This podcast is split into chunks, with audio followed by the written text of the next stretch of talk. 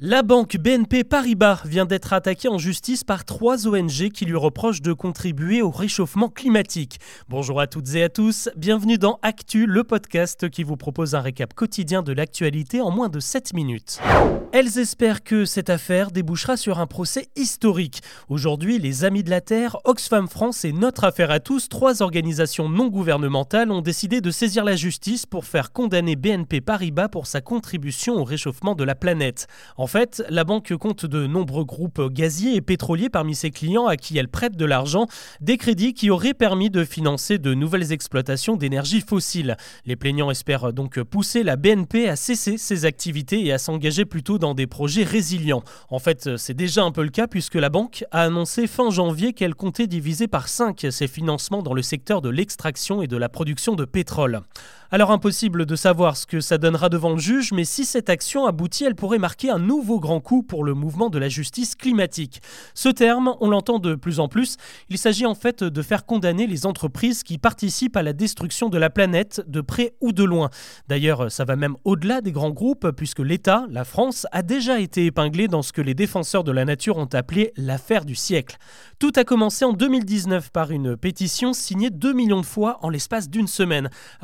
Que l'on reprochait à la France n'était pas de financer les pollueurs, mais plutôt de ne pas prendre assez de mesures contre le réchauffement, de l'inaction pure et simple. L'affaire est remontée jusqu'au tribunal administratif de Paris qui s'en est saisi et a donné raison aux ONG à l'origine du recours. L'État a dû alors se justifier, mais les explications n'ont pas été suffisantes. Deux ans plus tard, en 2021, le tribunal reconnaissait officiellement une carence de l'État, notamment dans la gestion du budget carbone et dans le non-respect des engagements des accords de Paris pour la réduction des gaz à effet de serre. La France a donc été condamnée à verser un euro symbolique aux ONG et quelques mois plus tard, un second jugement a imposé au Premier ministre de prendre des mesures utiles avant le 31 décembre 2022. L'idée, c'est de réparer le préjudice et il est énorme 15 millions de tonnes de CO2 émises en trop entre 2015 et 2018.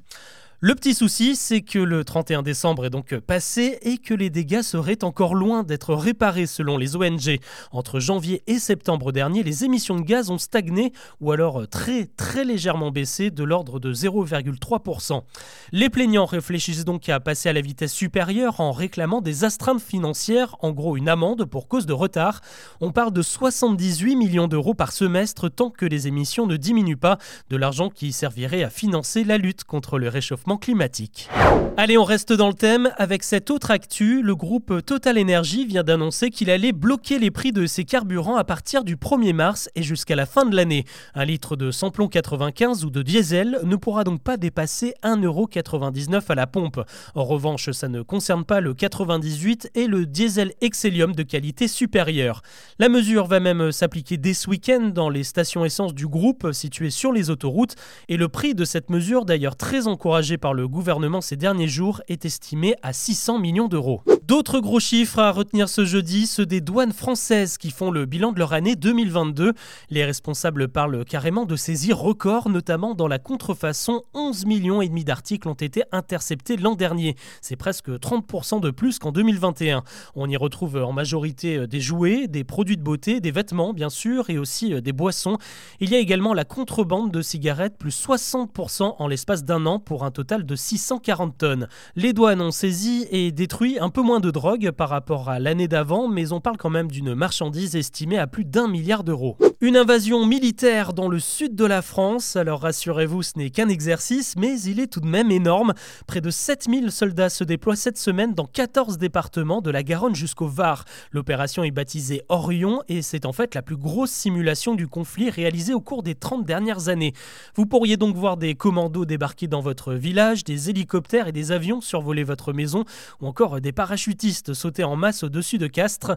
Cet entraînement est censé reproduire les conditions d'un conflit dans lequel la France aurait été envahie, le but étant de la reconquérir. Un autre exercice d'ampleur est d'ailleurs prévu au mois d'avril. La société évolue et la presse aussi. Hier, l'association des journalistes LGBTI a publié une vaste enquête sur le traitement de la transidentité dans les médias. Est-ce que le sujet est relayé? Est-ce qu'il se normalise? Est-ce qu'on en parle en bien? Autant de questions qui ont abouti à un petit classement des chaînes et des journaux les plus tolérants avec les personnes trans. Le Huffington Post, Libération et France Bleu figurent parmi les meilleurs élèves. En revanche, le Figaro, le JDD ou encore les Échos sont épinglés notamment pour des sujets qui entretiennent les préjugés selon l'association. Encore des chiffres, décidément je vous en donne beaucoup aujourd'hui, mais pour le coup cela ont de quoi faire rêver. Le site Racing News 365 vient de dévoiler sa grille annuelle des salaires dans le milieu de la Formule 1. Et autant dire que ça paye plutôt bien. Le néerlandais double champion du monde Max Verstappen empoche près de 52 millions d'euros par saison et ça ne prend même pas en compte les bonus de résultats.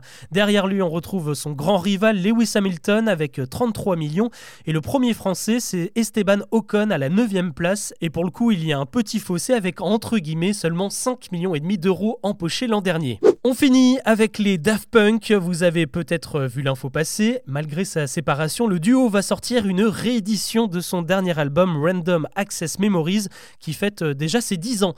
Rendez-vous le 12 mai pour redécouvrir le disque et surtout 35 minutes de titres inédits, des morceaux que les deux Français ont mis de côté et n'ont pas forcément fini. Ça s'adresse donc aux fans, mais aussi à tous ceux qui ne se sont pas remis de la fin de leurs aventures en 2021. En parallèle, Thomas Bangalter, l'un des deux producteurs, prépare l'arrivée de premier disque solo baptisé Mythologie. Celui-là sera dispo à partir du 7 avril. Voilà ce que l'on peut retenir de l'actu de ce jeudi. Pensez à vous abonner pour ne manquer aucun récap. Je vous dis à demain.